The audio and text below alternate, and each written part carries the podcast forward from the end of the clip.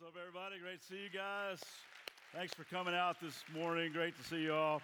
Hey, my name is uh, Mike, in case we've never met, and it's always a thrill for me to get to stop by the crossing from time to time and, and teach. I want to welcome uh, West Henderson campus and those of you that might be joining us online. And very soon, the crossing Midtown, led by our very own Nate Johnson, who I'm super proud of. Uh, watch that kid grow up. Um, how many of you are uh, on social media regularly? How many of you say like daily? You check it daily. How many hourly? How many you write like right now? Okay. Do, do, you follow people like on Instagram, uh, uh, Twitter? You, you, can, you can follow me if you'd like at Mike Breaux. Uh, but once you figure out that I don't have a whole lot to say, you can just hit the button that says unfollow. It's real simple. That's all you got to do. In fact, I've been doing it for the past couple of years. When, when, when somebody posts some, you know, political rant or, or they do the self-serving stuff or maybe a hate-filled post or, or, or something that's, uh, uh, you know, highly inappropriate, I just hit unfollow. It's super, super simple. I just don't follow that person anymore. I don't, I don't want to follow a person like that. It's super easy. Just hit the button. Well, we're in this series. We're looking at some of the miraculous things that Jesus did that were signs affirming who he was. And we've been hanging in, in, a book called The Gospel of John, written by Jesus' best friend, a guy named John, who says to us listen, if you're going to follow somebody, you need to follow Jesus, not just as like a social media follow. You, you really need to like follow him because I'm telling you, there is nobody else like him. I have seen and heard so many incredible things. There's no way I can have all the space to write down all the things I want to write down, but these are written down so that you may believe that Jesus is the Messiah, the Son of God, and that you may believe by believing you may have life in his name. John would later write four other books, they're in the back of the New Testament, First John, Second John, Third John, and the book of Revelation.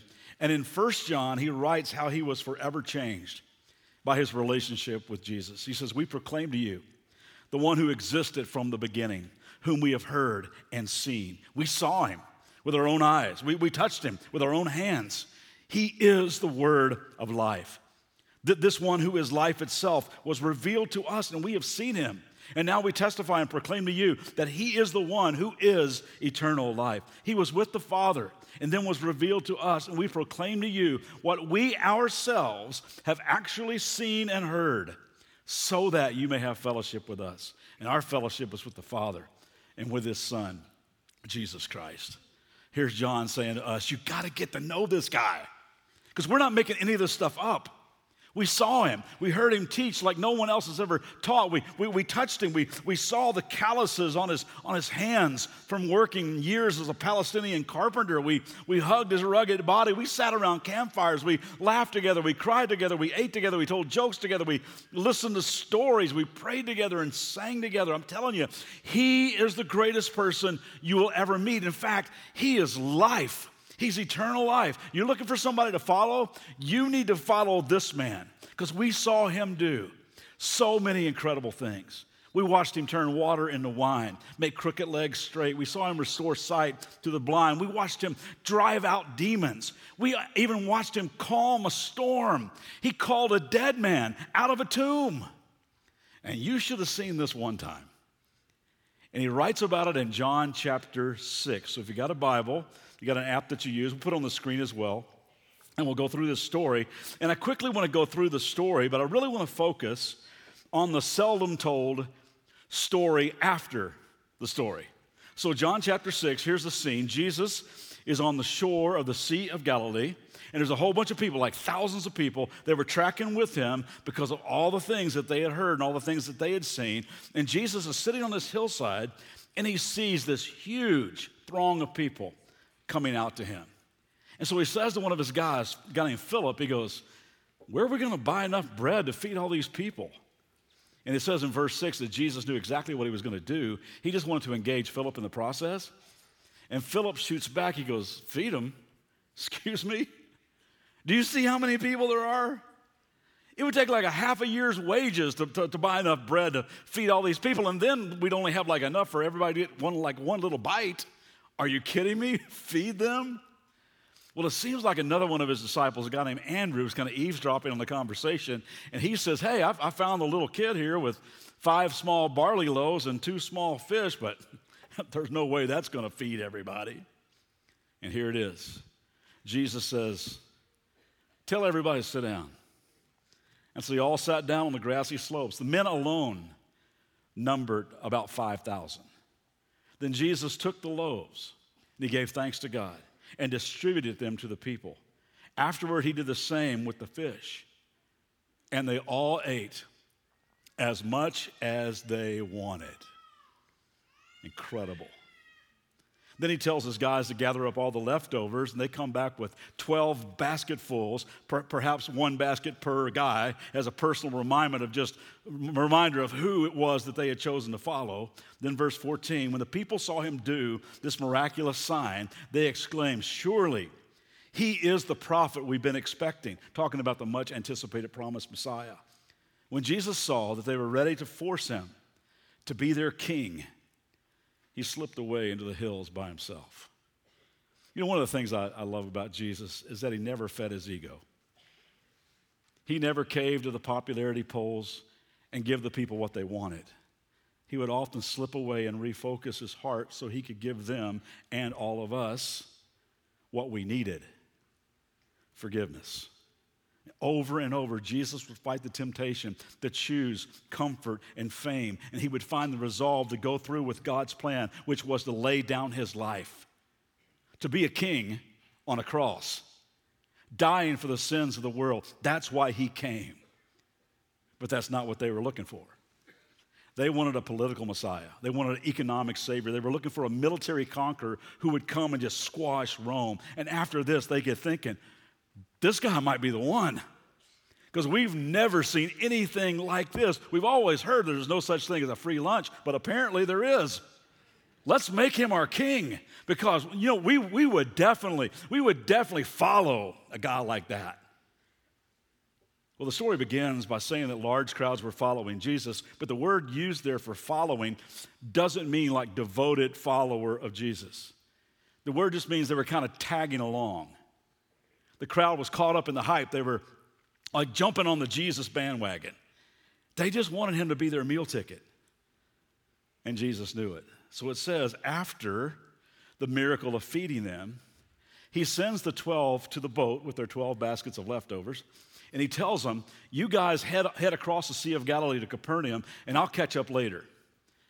And that night he does catch up as he actually walks across the water to their boat. Totally freaks them out. And one of them, Peter, gets to experience, at least for a few fearful steps, what it's like to really follow Jesus and trust him. It was quite a night, and that's another story for another time. But the next day, Jesus is teaching at the local synagogue, and the jump on the bandwagon crowds find him.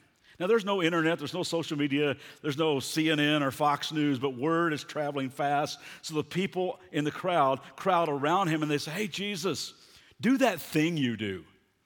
In fact, it's, it's getting close to lunch.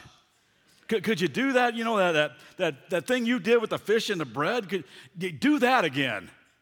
Yeah, do, do some miracles. Could you just, just give us a sign? And Jesus sees this as a teaching moment. And he says in verse 26, I'll tell you the truth. You want to be with me because I fed you, not because you understood the miraculous signs. Listen, don't be so concerned about perishable things like food. Spend your energy instead seeking the eternal life that the Son of Man can give you. For God the Father has given me his seal of approval. Why don't you really follow me? You ever get cravings? Anybody, any, any, of you ladies, when you were pregnant, get weird cravings? My wife, Debbie, craved grape popsicles. I don't know why, but she had weird cravings. Sometimes I'll get a craving for like pizza, or, or I'll get cravings for popcorn. Sometimes I get a craving for like chips and salsa, or a Snickers, because it satisfies. But is there anything really that you can eat? Is there anything that you can actually buy or experience that will ultimately satisfy you? and make you go, you know what? I will never need anything else. Well, here Jesus is saying, well, yes, in fact, there is. I can give you food that will last forever. Now, of course, Jesus is talking about deep soul satisfaction. He's talking about the spiritual hunger that all of us have on the inside. He's talking about eternal life. But they, like we do, are just thinking about another free lunch. Verse 35 Then Jesus declared, I am the bread of life. Whoever comes to me will never go hungry. Whoever believes in me will never be thirsty. He says, I am the bread of life that has come down from heaven.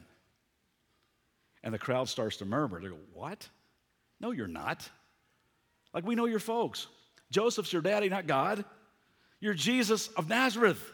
You're JC from the block. I, I, bought, a, I bought like a bookshelf from, from, from you years ago. I remember you and your dad framing a house in our neighborhood. You expect us to believe that you actually came down from heaven? So, knowing that they were only looking at him as their meal, as, as their meal ticket, Jesus kind of cranks up the what the heck factor, and he starts talking about spiritual bread and spiritual drink, and he starts talking about what was to come the cross, where his body would be broken and his blood would be spilled for the sin of everybody. Check out what he says. He said, I tell you the truth. Anyone who believes has eternal life. Yes, I am the bread of life. You might remember how your ancestors ate manna in the wilderness. God actually gave them physical bread. But you know what? They all eventually died. Anyone who eats the bread from heaven, however, will never die. I am the living bread that came down from heaven. Anyone who eats this bread will live forever, and this bread which I offer so the world may live is my flesh. And then he closes by saying, Whoever eats my flesh and drinks my blood has eternal life, and I will raise them up in the last day. For my flesh is real food, and my blood is real drink. And the people go, What?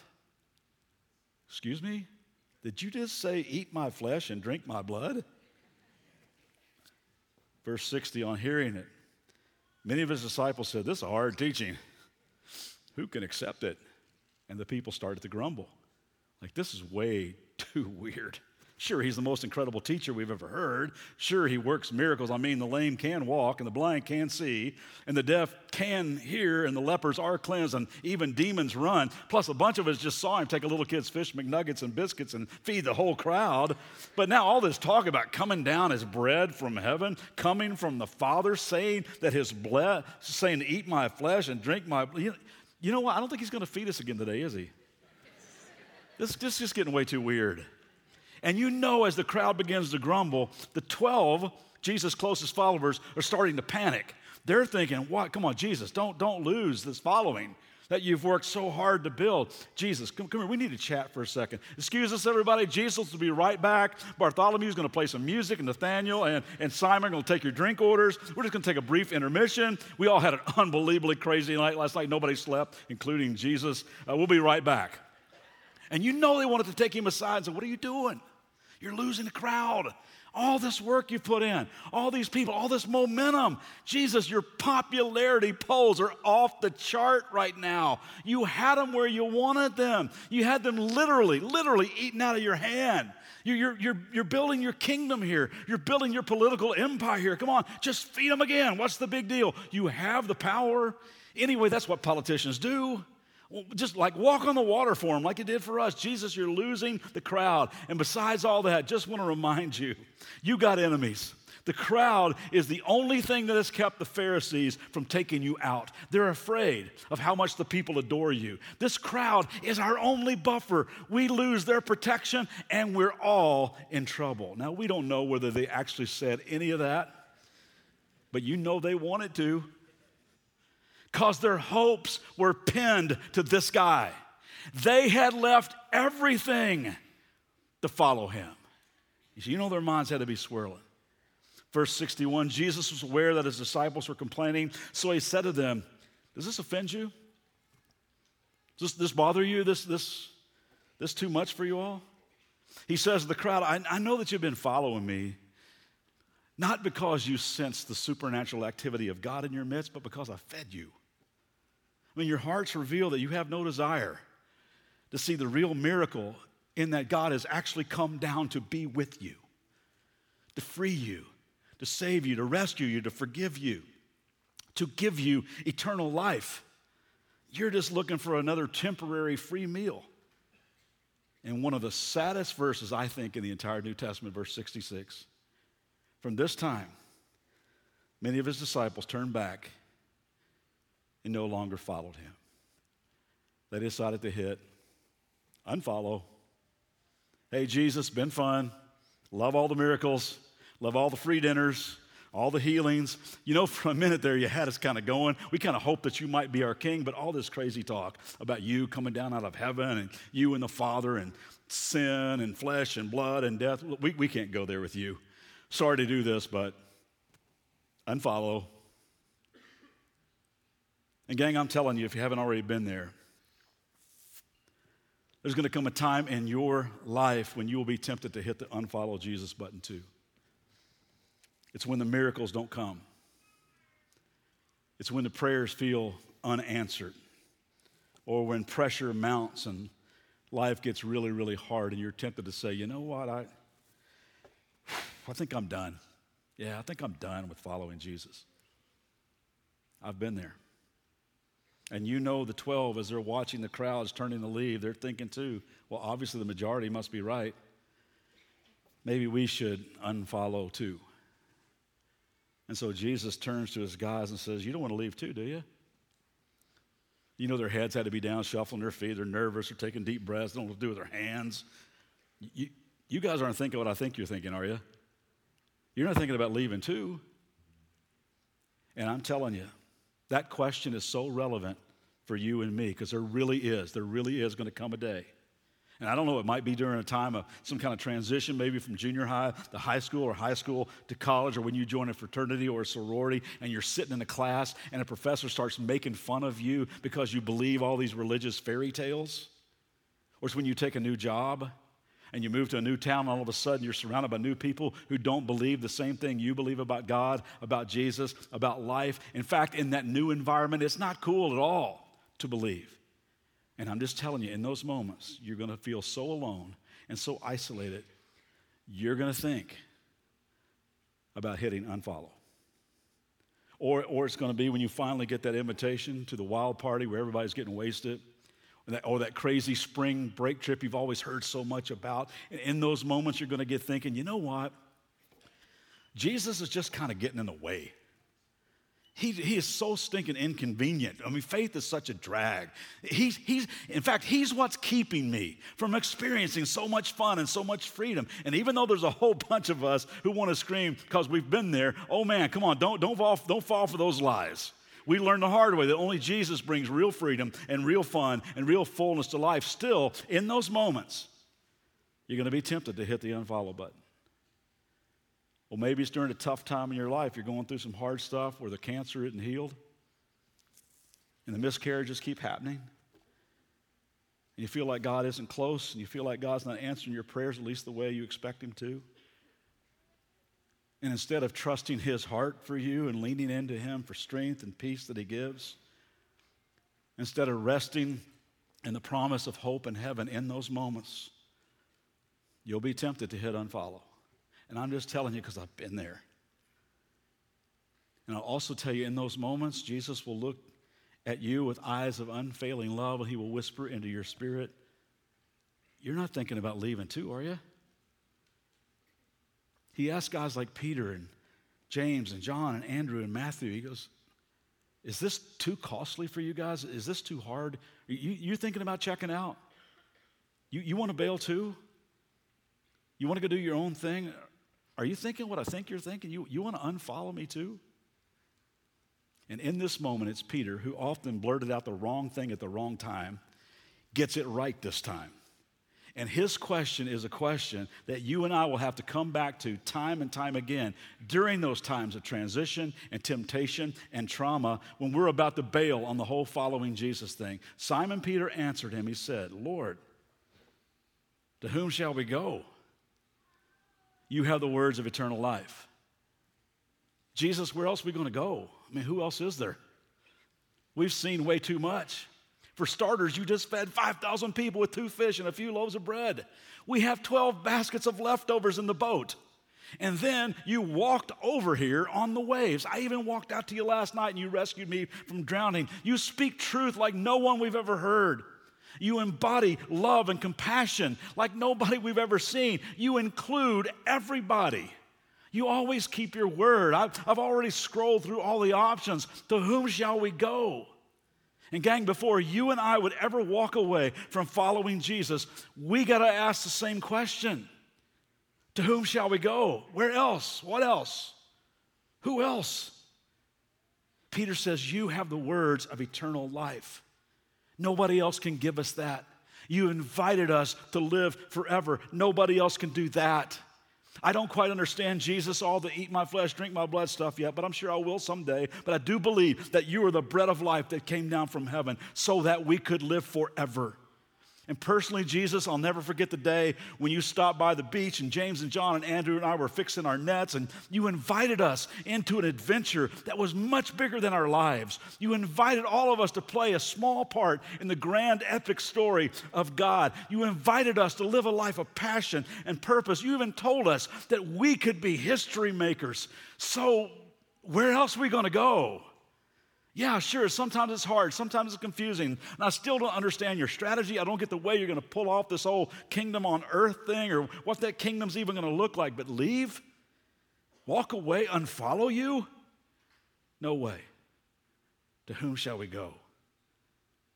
Gang, you and I have been invited to follow the Savior of the world the maker of the universe, the one who holds the keys to life and death, the one who came back from the dead. He is the bread of life. He is the way, the truth, the life. He is the light of the world. He is a miracle worker. The breath in our lungs this morning absolute miracle. The salvation of our souls is a miracle. Our transformation is a miracle. Our sobriety is a miracle. Our freedom is a miracle. Our friendships are a miracle. Plus, Jesus has invited all of us into something that is so much bigger than just ourselves. We get to do things with our lives that will last forever. We get to touch the lives of people in profound, eternal ways. And I'm telling you, if you walked away, you would not say, I'm so glad I quit following Jesus and went after the money, the cars, the fame, the highs, and the unbridled sexual exploits.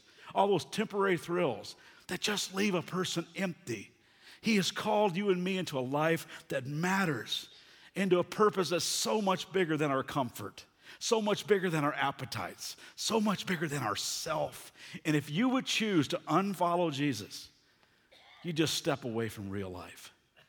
And Peter realized that and he says, We have come to believe and to know that you're the Holy One of God. Jesus, we've heard too much, we've seen way too much. And not just with our eyes, but with our heart. We know that you are the promised one. So if we did leave like those people are leaving right now, we'd all be back in a couple days. I mean, to whom shall we go? I got some really close friends right now, people I love with all my heart. They've been in the hospital for a couple of months with their little girl. This little girl's so bright and so full of life and so funny and fun and creative. And she's eight years old and uh, just riding in a golf cart around her neighborhood and fell out of the golf cart and hit her head and been in a coma. One day full of life, next day in a coma. We've been praying for thousands of people around the world actually are praying for her. They're praying for a miracle. And slowly, she's starting to wake up, but man, it's, it's a tough process. It's really hard for my friends to watch their little girl like this. And there's been a ton of raw emotion. Uh, you ought to read some of their posts. It's, it's, it's pretty amazing. A lot of tears, a lot of honest, raw prayer, waiting for a miracle, hoping for a miracle, seeing little ones every day. And I'm just telling you, at times, they have probably felt like hitting the unfollow button. But you know where they've landed? To whom shall we go? Where else are we going to go? Father, even if you don't do a miraculous healing, haven't you walk with us through this? Knowing that you have prepared a perfect place for our daughter someday and for us someday? You alone have the words of life to whom shall we go? I don't know whether you've ever heard of Joni Eareckson Tada, but she turned 70 two weeks ago. She's been a quadriplegic since she was 16 years old, 54 years, confined to a wheelchair. Uh, she's an amazing person. I mean, she didn't get the miracle everybody prayed for, but she's a miraculous person. And she paints watercolor paintings by holding the brush in her teeth. Incredible. Songwriter, started a ministry called Joni and Friends. Uh, impacted so many lives. But I can remember a little poem she wrote that's been stuck in my heart for years. And she writes Though I spend my mortal lifetime in this chair, I refuse to waste it living in despair. And though others may receive gifts of healing, I believe He has given me a gift beyond compare.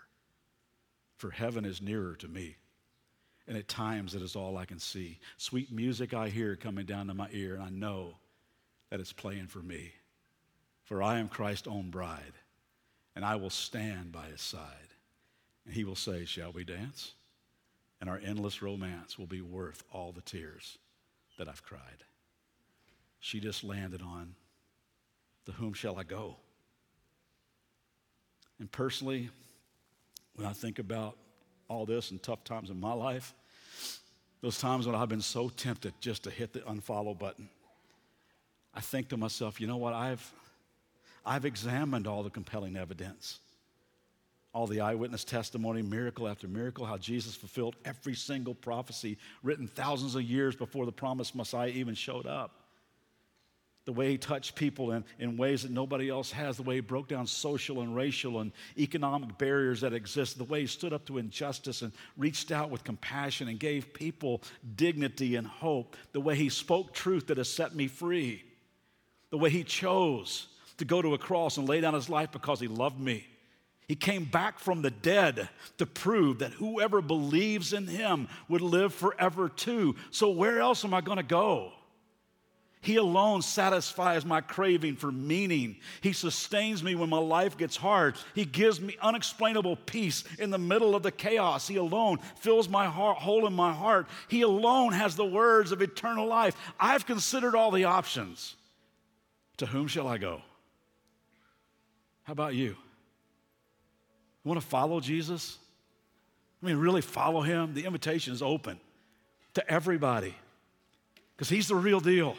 That's why John wrote, I wrote all this stuff down so that you might believe. And by believing, you could have, you could have life in his name. And maybe you're ready to say, Well, I, I believe. In fact, I've decided to follow Jesus because I want to know life. I want to know forgiveness. I want to have a fresh start. I want to have a clean slate. I want to know, I want to live forever. I really do believe that He is the Holy One of God. And I accept this gracious invitation for forgiveness for all my sin. I accept his invitation to a new life. I accept his invitation to follow him. We're going to have communion together. We'll give you an opportunity to kind of work through this in your own heart and mind. Um, those of you that are going to pass it out, you can go ahead and, and get ready to do that. But maybe you've been coming for a while, and when communion happens, because we do this every week, you, know, you just kind of pass the tray on because you're not really sure about what it all means and, and such. But maybe today, maybe today when it stops in front of you, maybe you could take a piece of bread and a cup of juice and go, I believe. I believe that He is the Holy One of God. I believe that He is the bread of heaven. I believe that His blood cleanses all sin. And maybe in this moment you can make a decision to follow him. We would love to talk to you about that as well. But I'm going to pray and uh, we're going to observe communion together, and you can just talk to God during this time. Father, so grateful for uh, the miracle of life. And, and, and Jesus, I, I, keep thinking how you, how you told this one guy who, who had to see it. You said, You believe because you've seen. But blessed are those who have not seen, and yet they believe. And God, even though we didn't walk like Peter and John and James and Andrew and those guys every day with you, Jesus, we, have we've, we've never sat around a campfire with you. We've, we've never hugged you. We've never you know, seen you do those, but we've seen a lot. We've seen the transformation of lives every day. God, we feel so blessed to know you. you're right when you said, Blessed are those who have not seen and yet believe. So today, as, as we take a piece of bread and a cup of juice, I want to thank you that your, your body, your flesh is real food, and your blood is real drink, and that it washes away all of our sin.